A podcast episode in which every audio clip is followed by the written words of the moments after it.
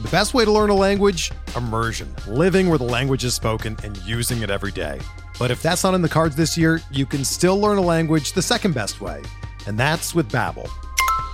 Be a better you in 2024 with Babbel, the science-backed language learning app that actually works. Don't pay hundreds of dollars for private tutors or waste hours on apps that don't really help you speak the language. Babbel's quick 10-minute lessons are handcrafted by over 200 language experts and help you start speaking a new language in as little as 3 weeks. Babbel's designed by real people for real conversations, and their tips and tools are approachable, accessible, rooted in real-life situations and delivered with conversation-based teaching so you're ready to practice what you've learned in the real world. Here's a special limited time deal for our listeners. Right now, get up to 60% off your Babbel subscription at babbel.com slash bluewire. That's 60% off at babbel.com slash bluewire, spelled B-A-B-B-E-L dot com slash bluewire. Rules and restrictions apply.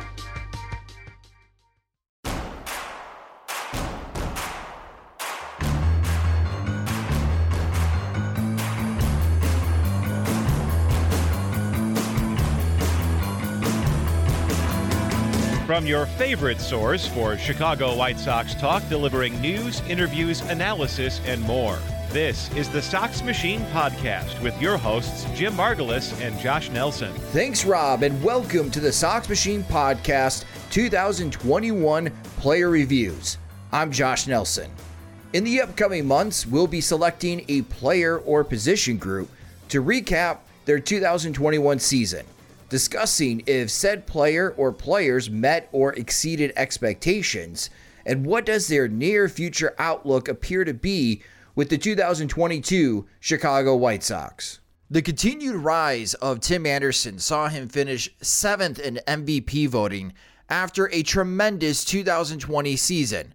Becoming the face of the Chicago White Sox, Anderson was slotted to have another great campaign in 2021. However, there were still many around the league that weren't quite sure just how good Anderson had become. MLB Network's top 10 at each position, using what they call the shredder, ranked Anderson as the 10th best shortstop in Major League Baseball.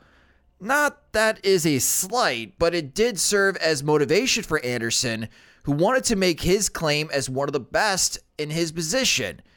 Anderson started strong in the month of April. In 16 games, Anderson had a base hit in 14 of them. In total, Anderson had 21 base hits with three home runs and two doubles. However, after a hamstring injury running the bases suffered during the opening series against Los Angeles Angels, Anderson had already missed nine games in the season. Turning the calendar over to May 1st, and Anderson delivered for the White Sox by hitting a grand slam against Cleveland. Anderson would just have one more home run in the month of May, and it resulted in his worst monthly production in 2021 as he had a monthly OPS of 697. And it wasn't much better in the month of June for Anderson, as his OPS was just 720 and he only had one home run in that month on July 1st, Anderson was hitting 291, which is good, but a 326 on base percentage, and he was slugging just 404. But the White Sox shortstop got hot at the plate, carrying his longest hitting streak of the season to 16 games. Anderson had a 309, 345, 424 slash line at the All Star break, in which he earned his first All Star nod as a replacement. He played two innings of shortstop, but was left waiting in the on deck circle. And Tampa Bay Rays manager Kevin Cash, who was managing the American League team, regretted he couldn't get Anderson a plate appearance in the All Star game, speaking with reporters afterwards. Anderson used that snub as motivation fuel. After the All Star break, Anderson hit a home run in three straight games against the Houston Astros and Minnesota Twins. Anderson would hit homers in back to back games again on August 8th and 9th against the Chicago Cubs and Minnesota Twins. The Cubs game was a national broadcast as Sunday Night Baseball moved that from ESPN to ABC for the first time in decades.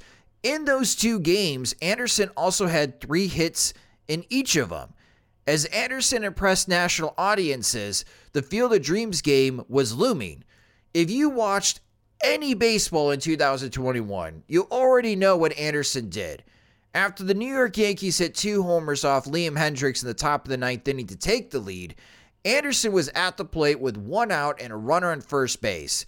Facing Zach Britton, Anderson drove a fastball on the outside corner of the plate to deep right field for the walk-off two-run homer in front of the largest television audience in more than a decade for Major League Baseball. Anderson's popularity soared. Anderson's monster August carried over to September, in which he posted his best month of the season, hitting a 935 OPS.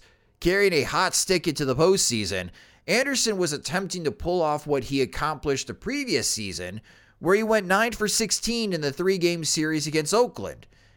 Anderson came close, even though the White Sox lost the ALDS in four games.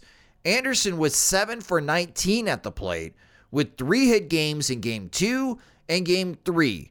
In his young postseason career, Anderson is now 16 for 33 in seven playoff games. Baseball Reference gave Anderson a 4.8 war season and Fangraphs a 4.3 war campaign. Anderson finished fourth in the American League in batting average at 309 and finished with his third straight 800 OPS season. What we have seen with the White Sox shortstop is a revelation and a tremendous progress since 2017. For someone who creates their own motivation and strives to be the best at their position, how close is Anderson to being considered a top five shortstop in all of Major League Baseball? We answer that question and continue the conversation about Tim Anderson after a quick word from our sponsors. We're driven by the search for better. But when it comes to hiring, the best way to search for a candidate isn't to search at all. Don't search match with Indeed. Indeed is your matching and hiring platform with over 350 million global monthly visitors, according to Indeed data, and a matching engine that helps you find quality candidates fast. Ditch the busy work. Use Indeed for scheduling, screening, and messaging so you can connect with candidates faster. Leveraging over 140 million qualifications and preferences every day, Indeed's matching engine is constantly learning from your preferences, so the more you use Indeed, the better it gets. Join more than 3.5 million businesses worldwide that use Indeed to hire great talent fast. And listeners of this show will get a $75 sponsored job credit to get your jobs more visibility at Indeed.com slash BlueWire. Just go to Indeed.com slash BlueWire right now and support our show by saying that you heard about Indeed on this podcast. That's Indeed.com slash BlueWire. Terms and conditions apply. Need to hire? You need Indeed. Whether you're a world class athlete or a podcaster like me, we all understand the importance of mental and physical well being and proper recovery for top notch performance.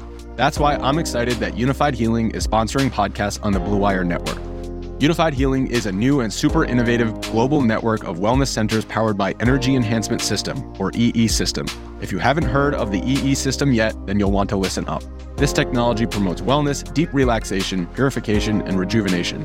Wherever you are across the globe, access to a center is easy and affordable. Interested in experiencing the EE System technology for yourself? Go to unifydhealing.com slash bluewire to learn more and find a center near you. That's unified, U-N-I-F-Y-D, healing.com slash bluewire. No material or testimonials on the Unifyd Healing website are intended to be viewed as medical advice or a substitute for professional medical advice, diagnosis, or treatment. Always seek the advice of your physician or other qualified healthcare provider with any questions you may have regarding a medical condition or treatment and before undertaking a new healthcare regimen, including EE system. Welcome back to the Sox Machine podcast as we continue our conversation about Tim Anderson. And joining me now is the managing editor of SoxMachine.com. It's Jim Margalus. And we are recording this on January 9th, 2022. Uh, and Jim, how was your weekend, man? Uh, it was snowy. We got about six inches of snow in Nashville, which was a first, at least in terms of like a measurable, fluffy, shovelable snow. We had an ice storm that persisted for three days, so I was more or less stuck inside. But I understand you had uh, fun at uh, the 108 Fest. How'd that go? Yeah, at Reggie's on uh, South State Street. awesome venue. They have been terrific to us. And we had the Sox Fest after party after 2020 Sox Fest. That's been the last Sox Fest. And for those that don't know, Sox Fest is is always good time because as you are inching closer to spring training, you kind of go through this dead period when it comes to content, usually when there's a CBA active. And Sox Fest gives everyone that covers the White Sox an opportunity to get like four to five stories out of that fest. Mm-hmm. And uh, there is no Sox Fest. uh, I think they canceled it because of COVID, but in reality, I think the White Sox knew there's no way they could have a fan fest when the when there is a lockout. Uh, so instead of doing the Sox Fest after party, our friends over at the From the 108 uh, decided to have it on January 8th, 108 Day, which is a, a big day for them because they do a lot of charitable drives as far as merchandise that you could purchase on their website and the uh, net proceeds of the ticket spot for the event at Reggie's uh, also went to charity as well. And uh, it was a very fun time. Uh, they are a bit on the goofy side uh, compared to you and I, Jim. Mm-hmm. Uh, I think one of the questions that they were discussing during the event is who is going to be the next White Sox second baseman. And at least two people on the panel said Cesar Hernandez, not knowing that Cesar Hernandez has already signed with the Washington Nationals. I thought you were going to say James Shields. no, no. Uh, Chirizi's bold prediction when I asked him in the first panel uh, is this year it's Eloy Jimenez winning the gold glove in left field. Yeah. Yeah. We'll see if that happens. I, am rooting for Chirizi uh, to have his bold prediction be correct. I'm trying to think. My bold prediction last year was that Tony La Russa wouldn't finish the season. Yeah. And it didn't uh, pan out. was, do you remember what yours was? You know, now I'm thinking. Yeah, I uh, I had six All Stars for the White Sox. Oh, not bad. Yeah. Kind of close. I mean, let's see here: Lance Lynn, Liam Hendriks, Carlos Rodon, Tim Anderson. So four. Yep. So it's too shy. My bold prediction this year is that Luis Robert will win the American League MVP. Hmm. That's good. Yeah, I've I don't have a bold prediction off the cuff. I'll have to think of one for a future episode. Yeah. Well, when we get closer, you know, in May, yeah. when we get closer to opening day, uh, with the way that conversations are going uh, regarding as far as the CBA.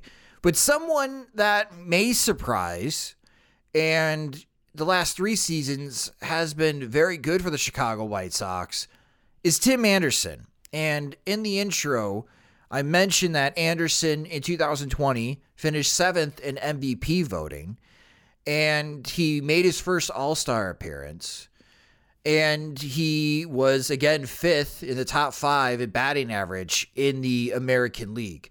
So, Jim, how would you grade Tim Anderson's 2021 season? I would say that I would call it a B plus. You know, there are things he could do a little bit better, but really, when it comes to just the uh, any kind of knock on him, it's that he played 123 games.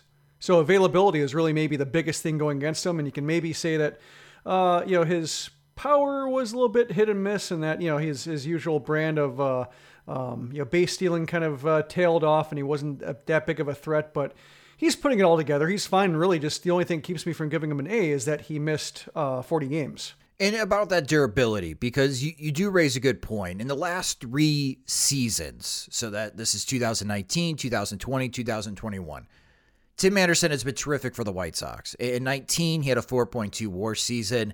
In 60 games in 2020, uh, he, in a 60 game season, he had a 2.3 war season. And in 2021, Tim Anderson had a 4.8 war season. All these numbers are coming from baseballreference.com.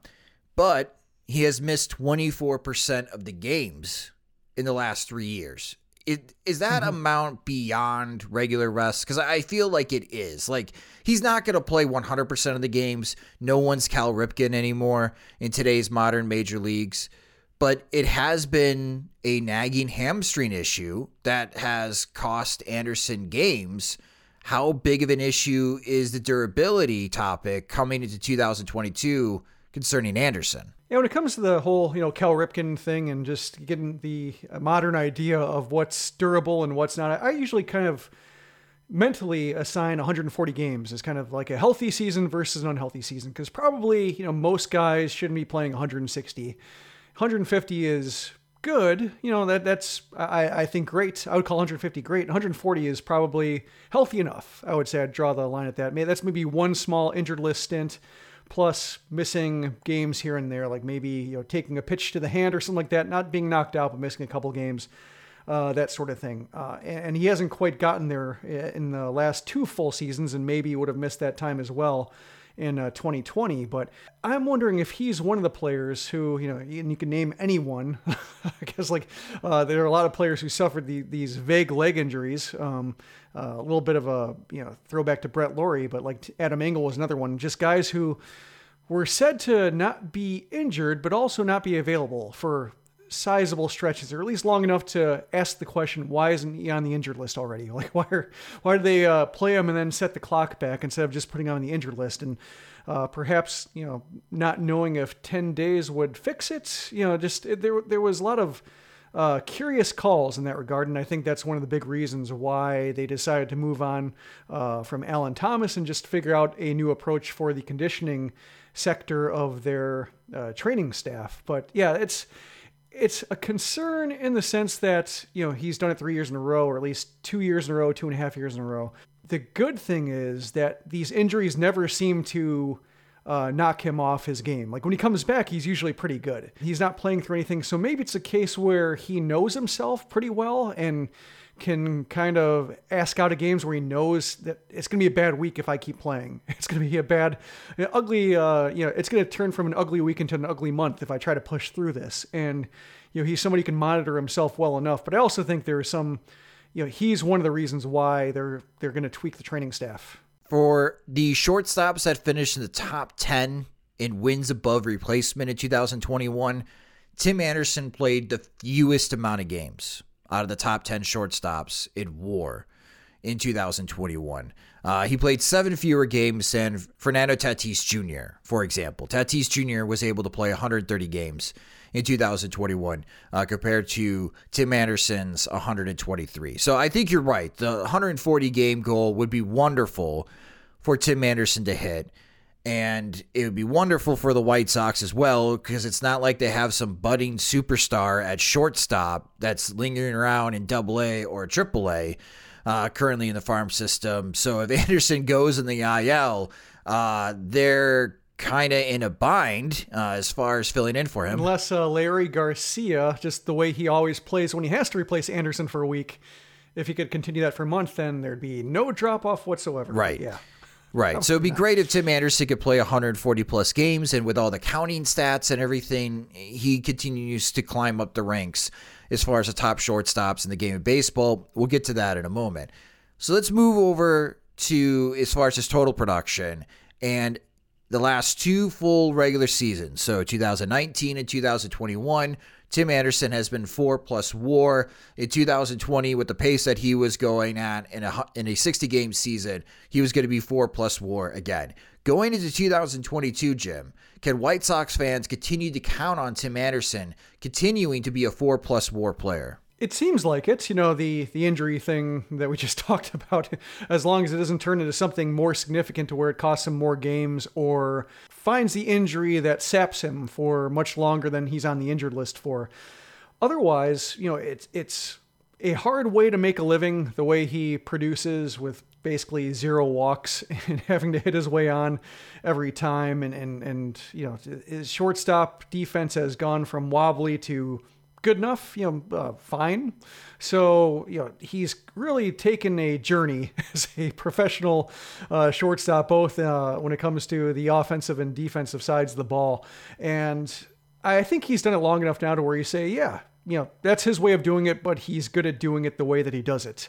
Uh, and, and I think Frank Menechino said, like, I wouldn't teach anybody to hit the way he teaches. He just has an understanding of where his hands need to be as the ball approaches kind of shape his barrel to uh, you know, hammer it through the left side in the ground or doink it to right side in the air or drive the pitch that is just, uh, you know, kind of like a mistake breaking ball. He can load back and stay back and, and have enough power to get it out with a whole, not a whole lot of lower body. Like he's got a whole lot of ways to make that swing work. And so I think at this point, you just have to trust it. So on the defense, let's, let's, as you mentioned it, let's chat about that. How does Tim Anderson compare to the rest of the league? Because this has been a progression ever since Anderson has been called up by the White Sox, where he's one of the worst defensive shortstops in Major League Baseball, especially his rookie year in 2016 and 2017. After the 2021 season, where does Anderson now rank compared to the rest of the league, Jim? Well, the metrics now basically agree. Like he'd been a little bit divisive, you know, between ultimate zone rating and defensive runs saved, and then you know Statcast introduced uh, outs above average. And when you look at just the metrics year to year, they're they're not in complete agreement over what he does because his game was so error prone, and and you know you had some sensational plays mixed in with that too. Like he had a pretty good range, but he also made a lot of errors within that range.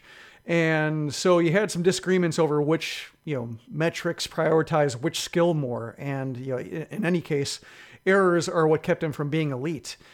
It's been a little bit of an evolution in the sense that when you watch him play, and you watch him play as often as we do, you know, basically you're talking about like 140 game mark. Watching 140 games live is basically kind of our uh, what we and so I think we should be paid as much as Tim Anderson gets paid for watching 140 games. We are Iron Men, uh, but uh, when you watch him play, like I was struck by how many of the plays on the edge of the range he didn't complete. Like he would, you know, knock it down, a, a grounder in the hole, or he would uh, make a pick to his left, but the spinning pirouette throw would be offline, and Jose Abreu would have to come off the bag, or maybe get past him. Like he, he just wasn't completing the highlight level plays. Like he would maybe, uh, you know, get down on the ground to stop a play, but just couldn't pop up in time and collect the ball to get the play done. And, and when I looked up his defensive highlights, they're all on like balls in the air. Uh, you know, great sensational leaping catches on line drives or covering some ground uh, towards the foul line or in center field. Like he was good at that. And, and could make a good double play turn here and there. But when it came to like the the rangy defensive shortstop highlight reel. He didn't really have that. I was kind of bracing for the metrics to take a big bite out of, you know, what he'd been doing or what he'd been building just because those plays hadn't been there. And I thought maybe some of the leg injuries he'd suffered, that was maybe one area where it also kind of hurt him, like kind of shaved down his range a bit. But what happened was that his errors really came down. Like he went from 26 errors in his last full season at short to 10. And he was making all like the the maddening errors that he'd made uh, you know, very makeable plays where maybe his legs were out of sorts or like he collected the ball on the wrong step and then had to gather incorrectly and, and fired wide or just kind of bobbled and couldn't, you know, couldn't find the handle in rhythm. He seemed to be a lot more in control on plays like that. So I was curious about like how the metrics would weigh that, you know, just a more, I guess you could call him conservative shortstop in terms of making the plays he can make and not trying, you know, not converting, but also not making terrible misplays on plays that test him and throws that might be ill advised. And this is maybe the most agreement we've seen to where they all call him average or maybe slightly a tick above. He's not going to compete for any gold gloves. You're not going to hear him called one of the best shortstops in baseball defensively. And he's not going to have like those big boosts that you see like the uh, you know, elite shortstops get from their work out there. But he's he's different from what he's been but he's somebody you don't mind being out there. Like he's he's good, he's fine. It's hard to improve upon him when you look at the total skills, especially the way he's played defense and the the errors he's not making. Yeah, out of the all of the players that played shortstop in 2021 that had at least 250 attempts to make a play at the shortstop position, Anderson ranked 13th out of 29 in outs above average. And according to Baseball Savant, he prevented two runs defensively. And he's right there with other shortstops that you, as the fans, are aware of Dansby Swanson of the Atlanta Braves and Fernando Tatis Jr. And it appears that Anderson, and this is why I like Baseball Savant, because they like to map this on how the about uh, outs above average works moving to the right or to the left Anderson can still work and improve upon moving to his left on the balls hit up the middle. And lo and behold, if we rewatch the American League Division Series, and this is where it gets really frustrating, is the Astros just continuing to get all these base hits right up the middle of the infield. Uh, so I'm not sure if it's positioning that's also impacting as far as Tim Anderson. If there's a way that he can maybe mm-hmm. cheat a little closer to second base because Yoan Moncada continues to improve at third base defensively. If that is one area to watch in 2022 for Tim Anderson to improve defensively. But you hit it on the head, Jim. I mean, so many of the errors that Anderson had in previous years were throwing errors, and his footwork and body control, especially on the slow rollers or the slow choppers where he's got to move in. Anderson has made huge strides, huge strides to improve in that area of his game, and it's definitely showing up in his wins above replacement. Yeah, I'm, looking at the uh, the numbers for the position, and in 2019, uh, White Sox shortstops led uh, the American League in errors with 34 over 161 games, and then in 2021, the next full season, they finished uh, second to last in the American League uh, with only 10 errors at shortstop, and only the Royals had seven. Uh, Nicky Lopez had a great year at yeah, shortstop, but uh, you know, you know, I think Lopez is a little bit different a defender. He's he's one of those shortstops who grades as elite, like avoids errors and makes more plays.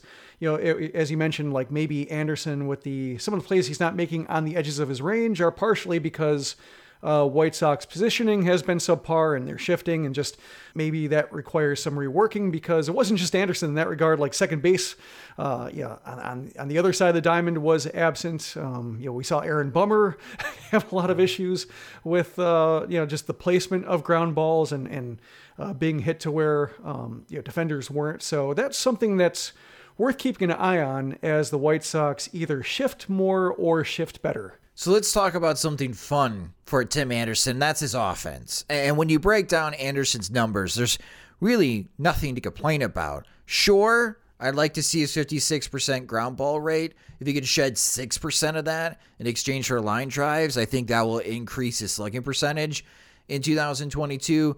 But again, for as long as we've been watching Tim Anderson, from the very beginning of 2016 to the present, for a hitter who had significant holes in his swing, Jim, mm-hmm. opposing pitchers are now having a tough time figuring out what gets Tim Anderson out consistently.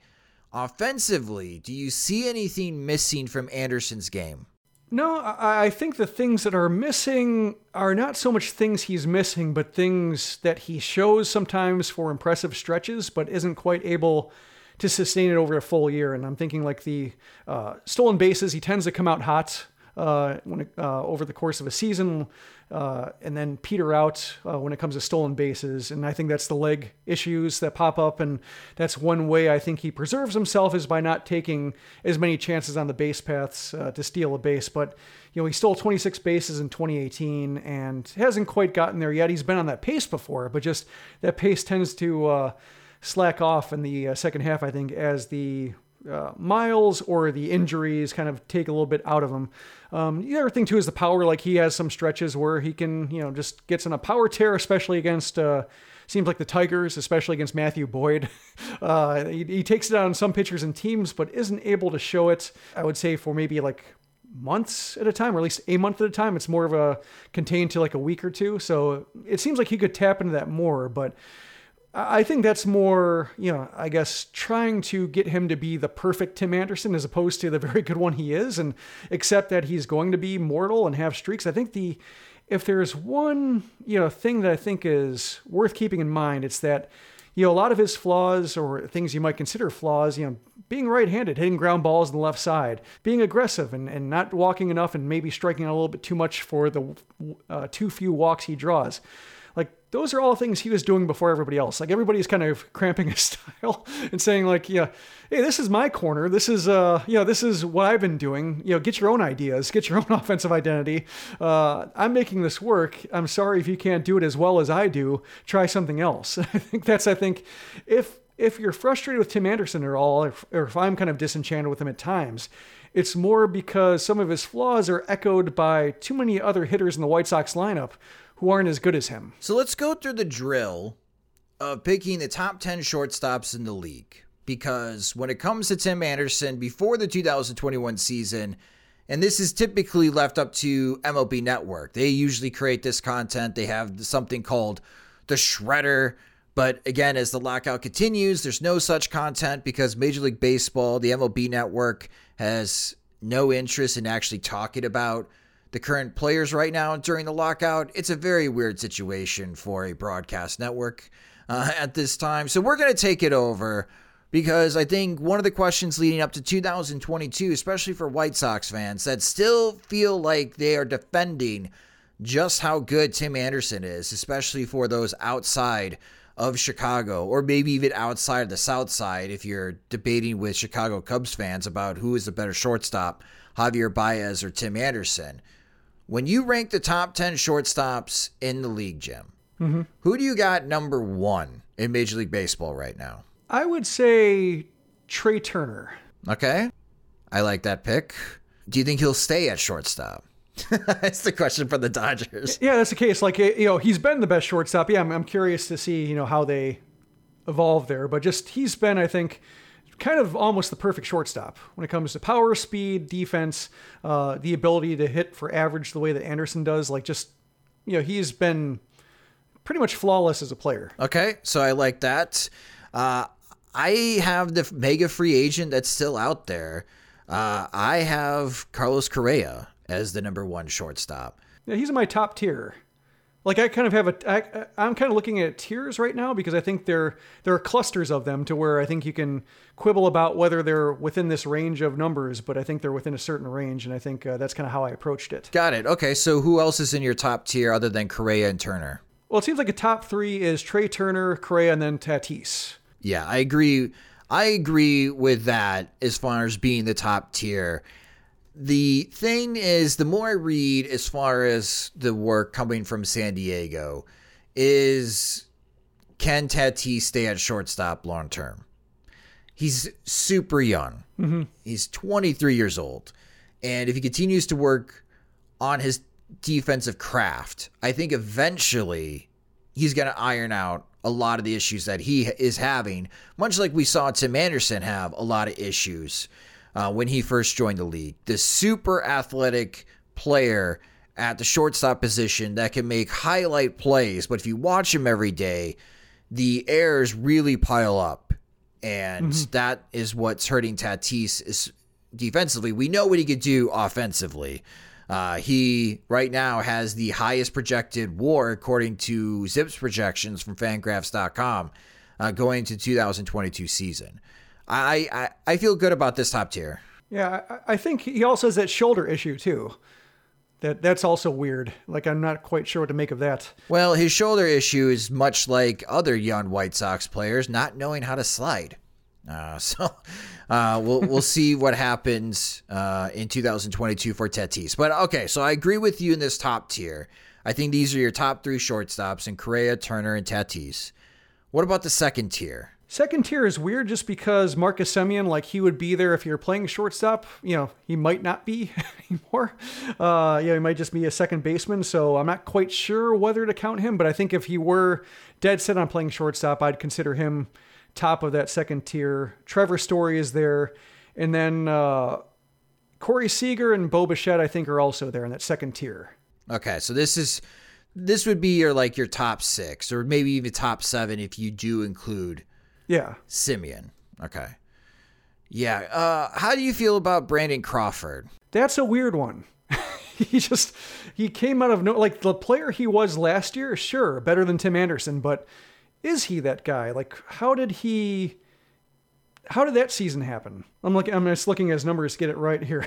Uh, yeah, bad 298, 373 OBP, 522 slugging for San Francisco, which is no small feat to slug 522 when you're playing half your games uh, in the Bay. He never slugged above 462 in any other season. Never got on base above. He, he had one year above 330 before this past year. Never hit higher than 275. So historically, I would put Crawford below Anderson, but last year was weird. last year. If he were that player for like two years in a row, then I'd put him above Anderson. But I think I want to see him do it again because Anderson's had you know three good years in a row, whereas Crawford's looked like he was on the decline until bam, All Star. Yeah. So my second tier, I think there's one shortstop in my second tier that I really feel like if they bounce back to their normal production, they are definitely in the first tier, if not number one, and that is Francisco Lindor. Mm-hmm. I know that he had a bad season with the New York Mets. He had a three point war, a three point one WAR season, which for Lindor is not good, even though a three WAR yeah. season is uh, is pretty good in Major League Baseball. Uh, so he would be leading this tier two for me with me also understanding that I would easily move Lindor to the tier one, if not the number one spot, if he bounces back to where he was uh, in his Cleveland form uh, before he joined the New York Mets. Uh, and then this is where I have Tim Anderson. I do put Tim Anderson in, the tier two. I think he's right there with Xander Bogaerts and Bo Bichette as far as overall quality when it comes to shortstops. Uh, Bichette collected more base hits, but Anderson had the better the better batting average. Uh, and I think Bogaerts is going to continue to pick up more power numbers as far as the home runs and RBIs compared to Bichette and Anderson. But this is where I do have Anderson in the, the second tier. I'm assuming you got Anderson in your third tier as far as in the back 10 of the top 10 shortstops. Yep, I'm in the third tier with uh, Bogaerts and Lindor because Lindor's had like two iffy seasons in a row because his last you know 60 game stretch with Cleveland wasn't as impressive as we've gotten used to seeing him, and I think it was easier to or like easy to write off when it was a weird 60 games and just nobody knew what to expect. A lot of guys were thrown off, and just a lot of samples were strange. That was weird, but seeing it, you know, in conjunction with his first year with the Mets, where he hit 230 uh, and just was a completely different offensive player. Like uh, 20 homers instead of 30, uh, 10 steals instead of 20. Like everything was had a big bite taken out of it. So I'm kind of wondering now, two seasons in a row, if he's just more of a very good shortstop rather than somebody who can tap into that MVP candidate that he had been. So that's where I think, you know, Anderson has his shortcomings when it comes to just the health that's been holding him back to where like makes it hard for me to put him in that second tier. I think Corey Seager has the same health issues, but he's when he's played, he's had that like elite MVP type performance that Anderson hasn't quite been able to reach. So I think that's why I have Seager above him. But when it comes to that tier three, Bogaerts, Anderson, and Lindor, I think that's where I'm at right now. You make a great point regarding Seager because Seager leads my tier three. I just need to see him healthy. Yeah. And with him going to Texas, where, I mean, he had an amazing World Series for the Los Angeles Dodgers at that stadium in 2020.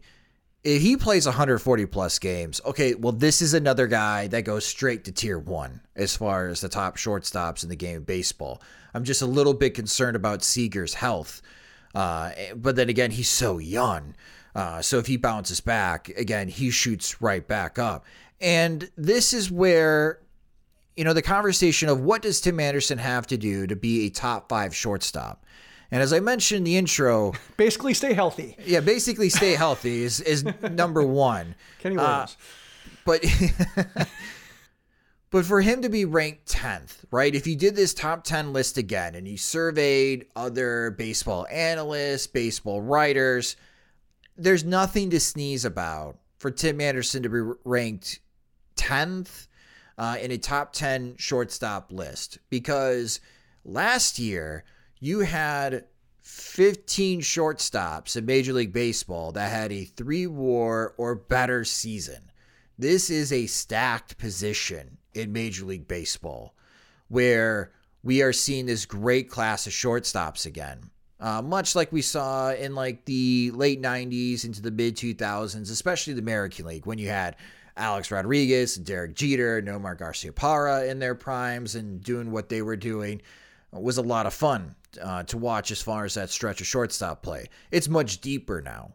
Mm-hmm. And I think it's awesome that we could have this conversation and be serious that Tim Anderson is definitely a top 10 shortstop in Major League Baseball, and he deserves that recognition. For him, someone that loves to motivate himself, to becoming a top five shortstop is going to require a pretty special season, right? I, am thinking like a five plus war type of season, which would be a career high for Tim Anderson to to break through and be in that first tier of quality when it comes to shortstops in baseball. Yeah, it's. Uh, I remember last year when having the discussion and seeing that list, and I think Anderson came in on MLB uh, MLB.com's uh, list at tenth uh, and I thought, well, that's a slap in the face. And then I looked at the nine shortstops ahead of him and I thought, no, that's fair. like that's, uh, you know, maybe you can pick uh, one or two shortstops, but they're all good. So that's that's when it hit me that yeah, this is.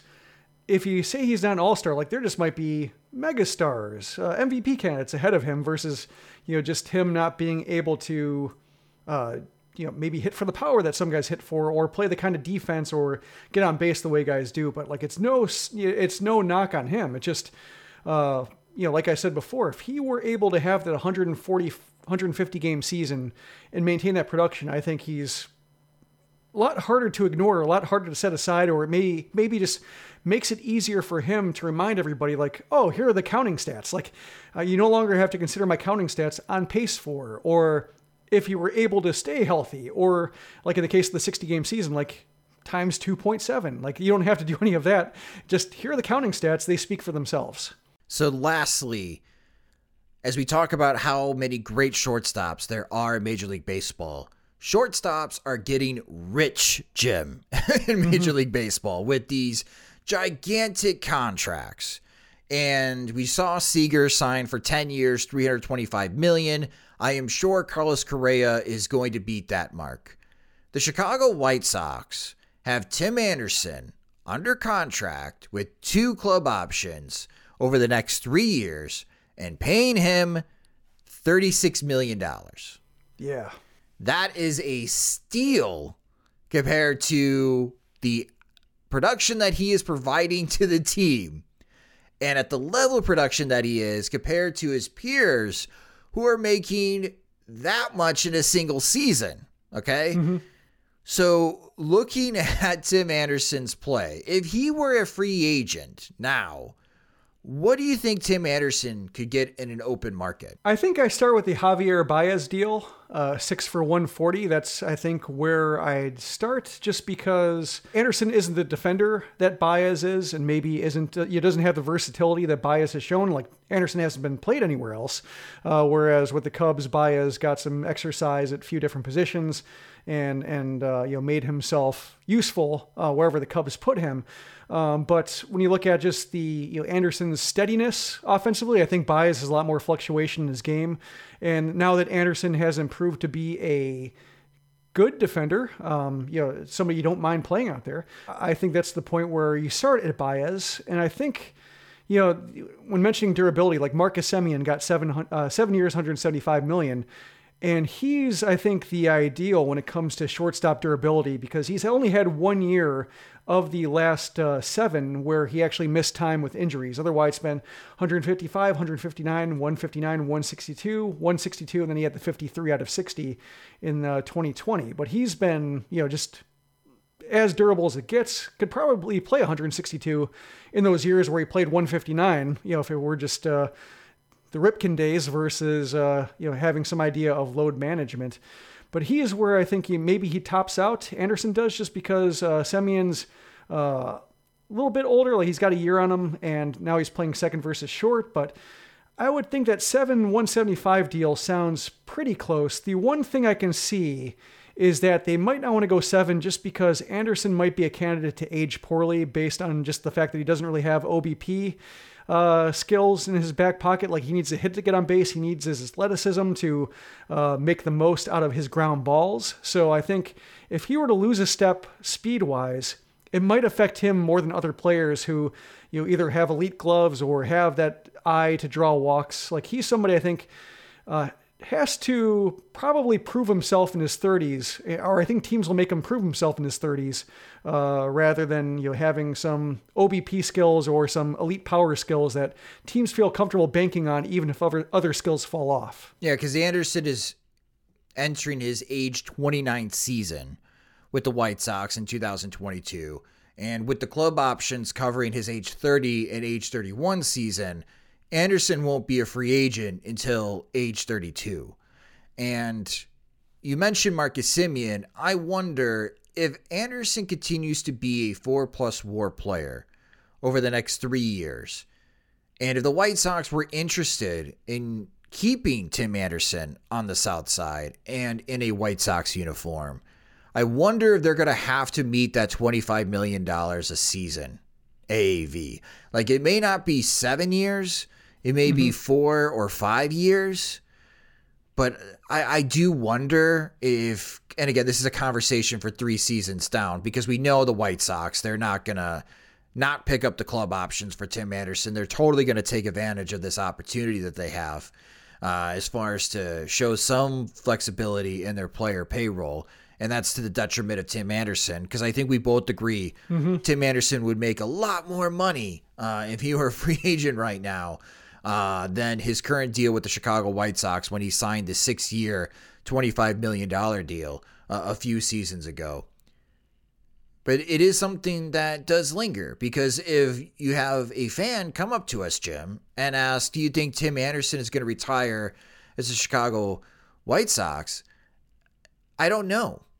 Because when he becomes a free agent, and with the way that shortstops are getting paid, and with how well Tim Anderson's getting paid, he's also entering into a territory that the White Sox have not been very comfortable spending money in. Mm-hmm yeah, it's uh, it'll force some conversations. I think uh, uh, among fans, among the front office, just because I mentioned like the uh, the skills are. It's a tough way to make a living, and it's probably even tougher to do in your 30s if you don't have anything to offset it. Like I'm thinking, like Alexei Ramirez comes to mind, somebody who had a similar skill set, like he had that one year where he drew uh, like 50 walks, but otherwise he was somebody who, when he was playing as himself or as true to himself as he did, like he would draw 30 walks in a year and he wouldn't strike, you know, he'd strike out maybe, you know, twice that, you know, maybe it never actually got to 90 strikeouts in a year. So he's more of a contact oriented hitter.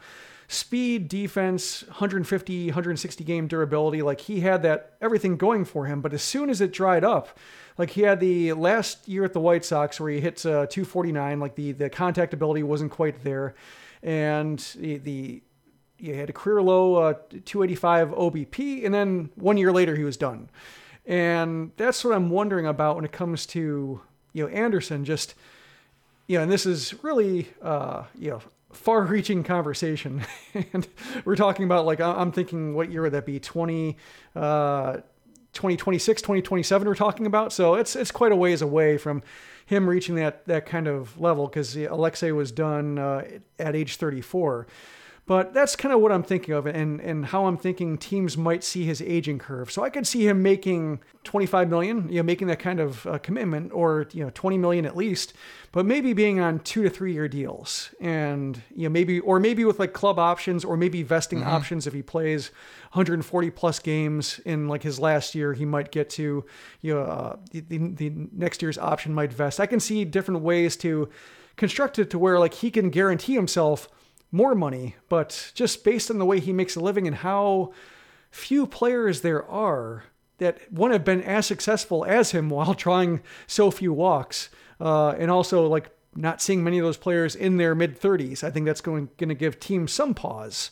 Um, but yeah, it's uh, that that that contract extension he signed is probably maybe the leading reason why players don't sign for that cheap anymore. Just uh, the, the the cost of a, a, contract extension, early career extension, has really gone up, and I think you know Anderson might have been on that last wave of contracts that was still acceptable and, and still didn't feel like that big of a trade-off and and you know then then you get a couple years later with like Ozzie Albies and such where you just realize like oh they're signed for too cheap like I think if if you uh, if Anderson's timeline was set a couple years later, uh, we might have looked at it as uh, quite a bit different, uh, as as opposed to the context which said, "Oh, good job by the White Sox. Anderson secures something because he's had a kind of a rocky start to his career." I think, uh, uh, yeah, he would have been obviously better off betting on himself, but. Uh, with his free agency arriving in his early 30s, and he might not get his chance to like have that one huge contract. He might have to try to get a couple of them. Well, if he continues to play in his next three seasons, how well he has played in his past three seasons with the White Sox, Tim Anderson will have that big payday uh, in his career. But he's going to be on the south side for the next three years. It is something to ponder for those that are wondering how much would it cost to have Tim Anderson retire as a Chicago White Sox player and keep him around on the south side. Well, it is something to contemplate because shortstops are not getting cheap mm-hmm. if you're paying attention to the offseason activity of the last couple of years. Come on, Colson Montgomery. well, Jim, this has been fun. Thank you so much for hopping on and helping recap Tim Anderson's 2021 season. My pleasure. That will do it for this 2021 Player Review podcast. Thanks for listening. And if you just discovered the Sox Machine podcast, you can subscribe to the show wherever you listen to podcasts. Follow us on Twitter at Sox Machine, and you can follow me on Twitter at Sox Machine underscore Josh. For those that have been listening to the show all season, and if you haven't already signed up, think about doing so at our Patreon page. Our Patreon supporters receive exclusive content, ad free versions of the podcast and website, and the first opportunity to receive our new Sox Machine swag items. We have monthly plans starting at just $2 a month, and our annual plans save you 9%. To sign up, visit patreon.com slash Sox Machine. The Sox Machine podcast is a production of SoxMachine.com, part of the Blue Wire Podcast Network, and your home for all things Chicago White Sox baseball. I'm Josh Nelson. Thanks for listening.